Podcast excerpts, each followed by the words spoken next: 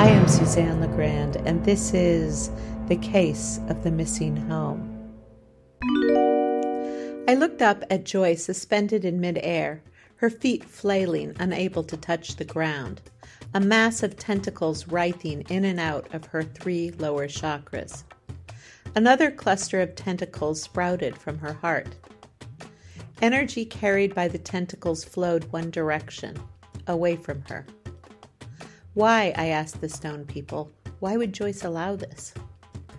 The stone people showed me Joyce as a girl, maybe six years old, hiding under a table, curled up into a tight ball, while her teenage brother paced around her, glowering, trying to grab her.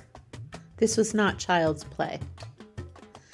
In the corner under the table, I could see herself trying to make herself smaller, trying not to breathe, playing dead. Sometimes she escaped her brother, but he was always waiting. Twice he had strangled her until she passed out. Why do you always make him so mad? was her mother's main response.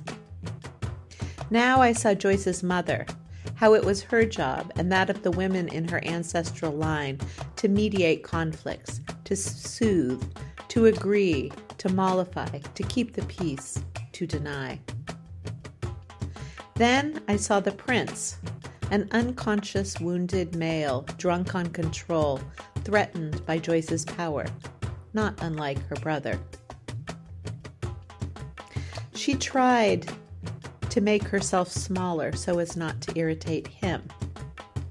She tried to be helpful. Joyce cooked and cleaned and solved the prince's computer problems. She deferred to whatever he wanted to watch on TV. She kept the thermostat at a temperature that suited him. It was his house, after all. But the more comfortable she made his life, the more irritable he became. The prince thought he'd invited the princess on the pedestal to move in, but found himself instead living with Cinderella. I had asked to be shown the root cause of Joyce's inability to find a home. It seemed, according to the stone people, that even as a child, Joyce had not had a home where she felt welcomed and safe. There was one more thing they wanted me to see in order to understand the origin of Joyce's wound.